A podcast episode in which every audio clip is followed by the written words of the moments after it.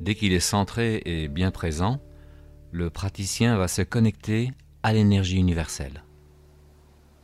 Les paumes des mains se tournent vers le ciel pour accueillir l'énergie. Je suis Daria Marx. Bienvenue dans Thérapie, le podcast des religions, des sectes et des thérapies qui dérapent. Aujourd'hui, on s'intéresse au Reiki.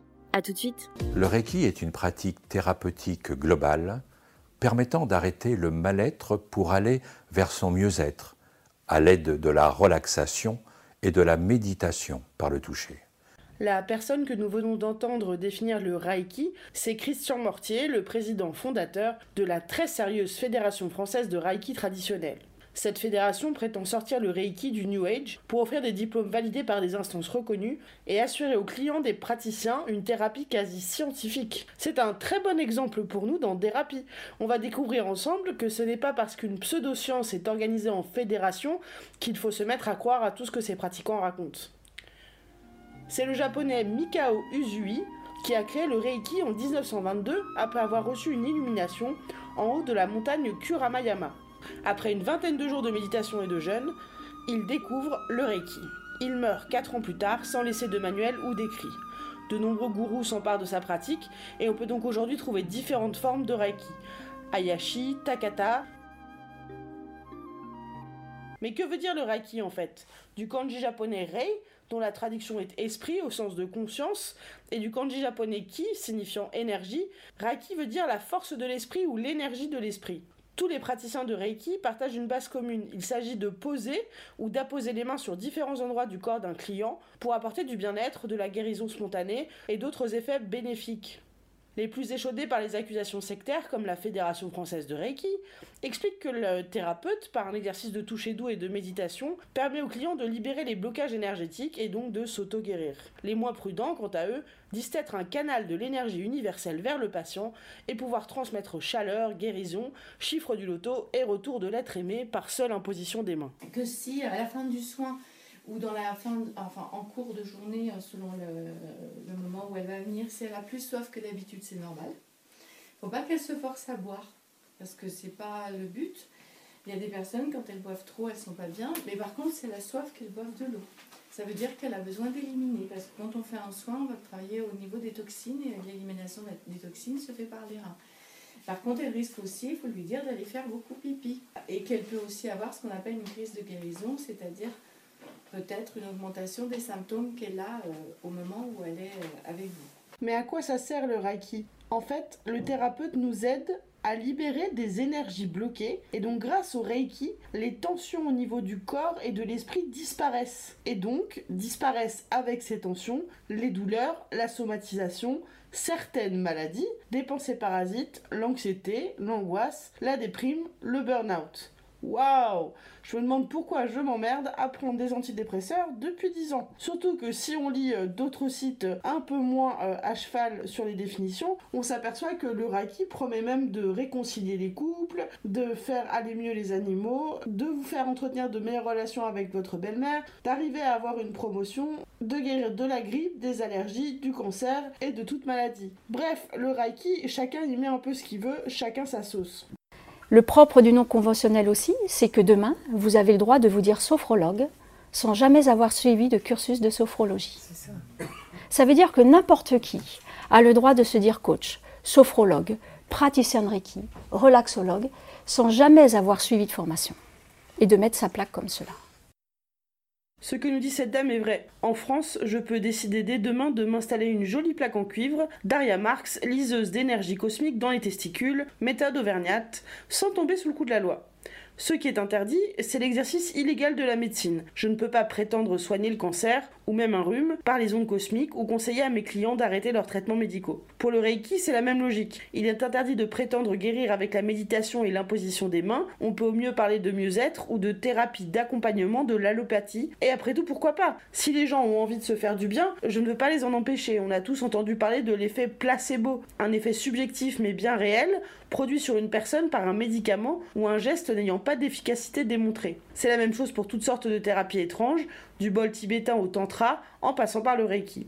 Le problème, c'est que la majorité des personnes qui font appel à des pseudothérapies sont déjà fragiles. On ne consulte pas un thérapeute par hasard. Maladie, parcours de vie compliqué, traumatisme, on sait que les personnes qui s'intéressent au New Age, aux pseudosciences, sont à la recherche de solutions en dehors d'une médecine parfois expéditive. Entre les déserts médicaux et les consultations qui ne durent pas plus d'un quart d'heure, il est facile de voir en quoi une approche holistique, c'est-à-dire qui veut comprendre le corps en entier, avec une personne prête à vous écouter pendant de longues sessions, peut séduire les patients. Selon une enquête effectuée auprès de 2064 personnes, 43% des Canadiens atteints de cancer utilisent des approches complémentaires de santé comme le Reiki, le toucher thérapeutique, la médecine traditionnelle chinoise, les vitamines, les suppléments, les plantes, la diététique, la phytothérapie ou le massage. Est-ce qu'on peut vraiment vouloir aux gens de vouloir aller mieux? Non, évidemment. On peut néanmoins garder un regard critique sur l'exploitation financière et humaine de la détresse des gens et s'intéresser de plus près aux pseudosciences proposées, comme par exemple aux diplômes vendus par la Fédération française de Reiki.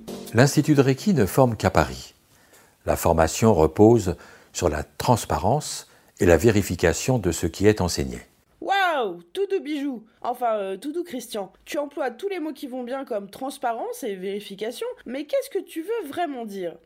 Parlons vérification d'abord, et soyons bien d'accord sur les définitions. Il s'agit de vérifier ce qui est enseigné, pas de vérifier la validité du Reiki en lui-même. Et on aurait bien du mal à le faire. Aucune étude scientifique n'a jusqu'ici été capable de démontrer que le toucher et la méditation pouvaient avoir des répercussions physiques sur les clients du Reiki. Une étude existe, payée par la Fédération française de Reiki, sur une cohorte de 40 personnes, et semble démontrer qu'effectivement, on est moins stressé quand on s'est allongé une heure. On dirait même que la pression artérielle baisse, un peu comme si la tension était liée à l'effort, quand on arrête l'effort et qu'on s'allonge, elle baisse. Oh wait, c'est déjà ce qu'on sait depuis des siècles en médecine. C'est pour cela que pour mesurer la tension de manière optimale, on demande aux patients de s'asseoir ou de s'allonger quelques minutes avant. Le Reiki sur ce coup-là n'a vraiment rien de spectaculaire. Ainsi, en 2001, nous avons créé un référentiel de compétences métiers appelé Reiki Bunzeki. Ce référentiel a conduit à la qualification de notre formation professionnelle délivrée par un organisme indépendant reconnu par l'État. Oulala, Christian Là encore, tu t'emportes, et ça demande une petite explication de texte. Un référentiel de compétences métiers, tu dis. Ok En gros, ça veut dire que vous avez édité un manuel pour dire comment, selon vous et uniquement vous, un praticien de Reiki doit opérer. Vous citez notamment dans le catalogue un certain nombre de compétences enseignées qui me posent question. Pour devenir praticien de Reiki, par exemple, vous annoncez 34 jours de formation en présentiel, soit un gros mois et demi, et vous prétendez instruire vos élèves sur des sujets aussi importants que les mécanismes énergétiques du mal-être, la psychologie transpersonnelle, la désensibilisation des émotions traumatisantes et les mécanismes phénoménologiques des dépendances et addictions. Rien que ça. Et tout ça en 34 jours, c'est presque, euh, comment dire, incroyable Et pour la modique somme de 4380 euros tout de même. Et revenons deux minutes sur cette histoire de formation qualifiante. Sur ton site, Christian, tu donnes l'impression que si je fais cette formation, j'accède à un niveau Bac plus 2. En faisant des recherches, je me rends compte que c'est un tout petit peu plus compliqué que ça. En fait, la Fédération française de Reiki a tout à gagner en donnant l'impression que sa formation est légitime, et ça fait toujours mieux de pouvoir s'abriter derrière un joli logo européen. Elle a donc fait valider son référentiel de compétences par un organisme qui s'appelle la Fédération européenne des écoles et qui est juste une organisation privée, qui a notamment déposé le terme de master européen. Ces diplômes ne sont pas visés et habilités par les différents États, ils n'ont pas d'autre valeur que celui du nom de l'école qu'ils délivrent. Ainsi, si je tape Reiki ou Reikiologie dans le répertoire national des certifications professionnelles, l'organe de la Commission nationale de la certification professionnelle, une commission interministérielle interprofessionnelle et interinstitutionnelle placée sous l'autorité du ministère chargé de la formation professionnelle, il n'y a pas de formation référencée. En achetant une formation de Reiki à la Fédération française du Reiki traditionnel, vous achetez des points que vous pouvez échanger avec d'autres personnes qui ont acheté les points du même jeu. Vous ne pouvez pas prétendre à la reconnaissance de l'université française ou de grandes écoles. Vous ne pouvez pas poursuivre vos études dans un cursus classique, fort de votre diplôme en Reikiologie. Pas très clair tout ça, non, pour une fédération qui prône la transparence. Pour protéger nos enseignements des personnes qui tentent de crédibiliser leurs fausses pratiques de Reiki à travers les résultats que nous obtenons, nous avons créé des marques commerciales. Seules les personnes issues de notre formation et répondant au cahier des charges fixé par ces marques ont le droit de les utiliser. Une de nos marques est la réquiologie. Elle est basée sur la méditation laïque, comme la méditation de pleine conscience, sur un toucher spécifique sur l'ontologie. Sur la psychologie et ses outils verbaux et non verbaux de l'accompagnement.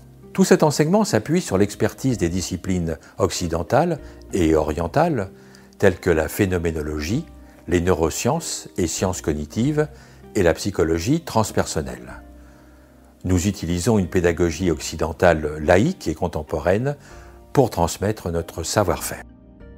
Là aussi, ça mérite un poil d'explication. D'abord, comment peut-on faire la différence entre le vrai et le faux Reiki, sachant que son créateur, Mikao Usui, n'a pas laissé d'écrit ou de manuel, et qu'on parle tout de même d'une technique invisible, incontrôlable, et pas véritablement scientifique de déplacement des énergies dans le corps. Moi, ça me paraît un peu fort de s'ériger plus Reiki que le Reiki, alors qu'on est juste un homme blanc, européen, qui aime méditer en toge. D'autre part, ça me paraît le meilleur moyen de vendre toujours plus. En 2010, la MIVILUD, la mission interministérielle de vigilance et de lutte contre les dérives sectaires, a épinglé le Reiki dans son rapport. Après cette alerte, on peut s'imaginer que les futurs clients sont rassurés par une fédération à l'apparence bien proprette qui jure opérer selon un modèle laïque et sans aucun travestissement de la réalité. Sauf qu'on vient de voir ensemble que l'angle choisi pour présenter la réalité de ces formations par la Fédération française de Reiki est un peu particulier. On peut donc légitimement s'interroger sur le reste. Et si c'était ça finalement la secte ultime? Le mécanisme est parfait. Je crée des formations sur une technique imaginaire d'énergie qui n'existe pas, je crie que je ne guéris pas tout en employant tout le vocabulaire de la guérison et de la santé, j'inscris ces formations dans une nébuleuse d'associations de formateurs et autres organisations privées vaguement professionnelles, et je fais donc mon marketing sur l'idée que je suis un mouvement propre, débarrassé à coup de certification chelou de son contenu New Age. Je peux donc opérer sur tous les tableaux, guérison, énergie, parapsychologie avec ceux et celles qui accrochent, et sérieux et dossier de formation avec ceux et celles qui rechignent. Enfin, c'est une supposition bien sûr. Je m'en voudrais d'attaquer le sérieux de la Fédération française de Reiki traditionnel. Au gré de mes recherches, j'ai appris qu'il était possible de pratiquer le Reiki à distance, donc je vous propose de faire avec moi l'expérience du Reiki. C'est sur un site suisse de formation très sérieux de Reiki que je regarde cette technique. D'abord, il faut que je m'assure que vous êtes d'accord pour recevoir mon traitement. Si vous n'êtes pas d'accord, vous pouvez avancer un peu le podcast. Si vous êtes d'accord, je vous invite à fermer les yeux. Je vais faire plusieurs choses, je ne sais pas ce que c'est, mais on va essayer. Il faut d'abord que j'active le symbole Reiki Onsha Ze Shonen. Puisant ses origines dans les caractères chinois, le Onsha Nen, il est constitué de 5 kanji imbriqués verticalement. En gros, les 5 kanji veulent dire livre, base, racine, personne, ceci, juste, droit, juste, correct, sens, signification, sentiment, souhait, désir. On me dit que pour activer ce kanji, il faut lever les paumes des mains et les maintenir en suspension dans l'air. Je le fais donc maintenant.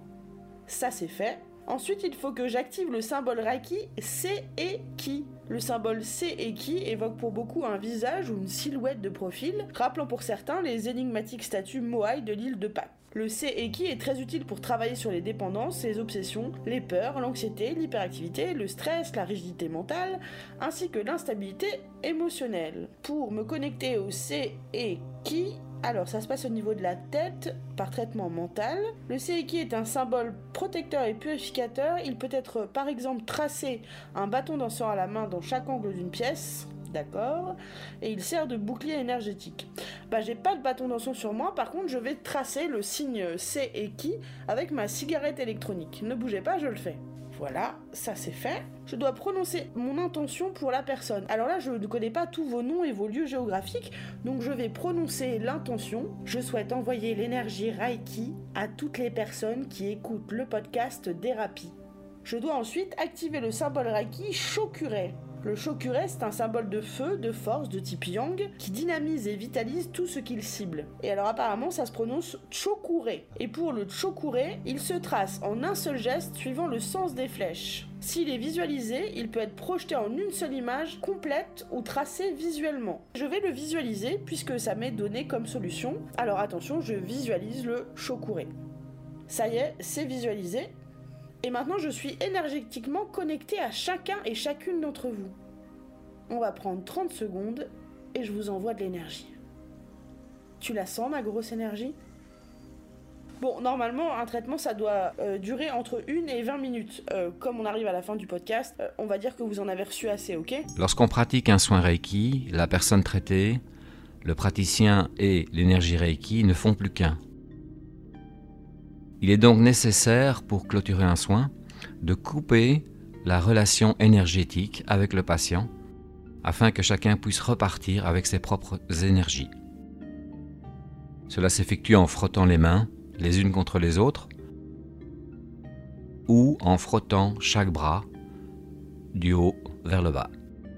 On se frotte les mains, on se frotte les bras, on va pas rester connecté toute la journée. Même si vous êtes dans le métro, frottez-vous. Allez. C'est bon, ça y est? Ok, on peut passer à la notation. Alors est-ce que le Reiki est une secte? Bah non, on peut pas dire que le Reiki, en tant que pratique de gestion de l'énergie, euh, soit une secte. Ce qui est une secte, ce sont les, dérives éventuelles que le Reiki peut apporter, notamment en termes de guérison possible de cancer ou d'autres maladies graves. Ça, c'est vraiment très dangereux et ça peut donner des dérives sectaires, car des gens déjà fragiles mettent tout leur espoir dans un guérisseur et dans une énergie qui n'existe pas, ou en tout cas qui n'est pas prouvée scientifiquement. Ce qu'on a vu dans cet épisode avec l'exemple de la Fédération française de Reiki, qu'il est très facile de faire passer quelque chose qui n'existe pas, comme l'énergie, ou en tout cas qui n'est pas prouvé scientifiquement, pour une réalité à travers le montage d'outils comme une certification un peu bidon ou un peu trouble. Il faut donc être particulièrement vigilant. Ça ne veut pas dire que tous les praticiens de Reiki font partie d'une secte, et encore une fois, si ça vous fait du bien et que ça ne vous coûte pas trop d'argent, je ne vois pas de mal à aller se faire imposer les mains. Mais attention, on sait que ça peut rapidement devenir un peu bizarre sur l'échelle du dérapage possible de 1 à 10, j'ai quand même envie de donner une note assez élevée au Reiki, car il me semble que ces propositions psychologiques et physiques sont assez dangereuses pour des gens fragiles. Donc de 1 à 10, 1 étant quelque chose qui n'a pas du tout potentiel de déraper, comme par exemple l'eau ça mouille, à quelque chose qui peut complètement déraper, comme les extraterrestres sont les nouveaux dieux, je donnerais quand même au Reiki un bon 8. Et vous, vous êtes Reiki, ok? Vous avez quelque chose à me dire? Un procès à me faire Écrivez-moi à derapipodcast.gmail.com La semaine prochaine, on se retrouve pour un épisode sur le marketing multiniveau, un autre genre de pratique sectaire. Vous pouvez partager ce podcast, ça fait toujours plaisir. Dérapie est un podcast de Daria Marx, sponsorisé par son chien.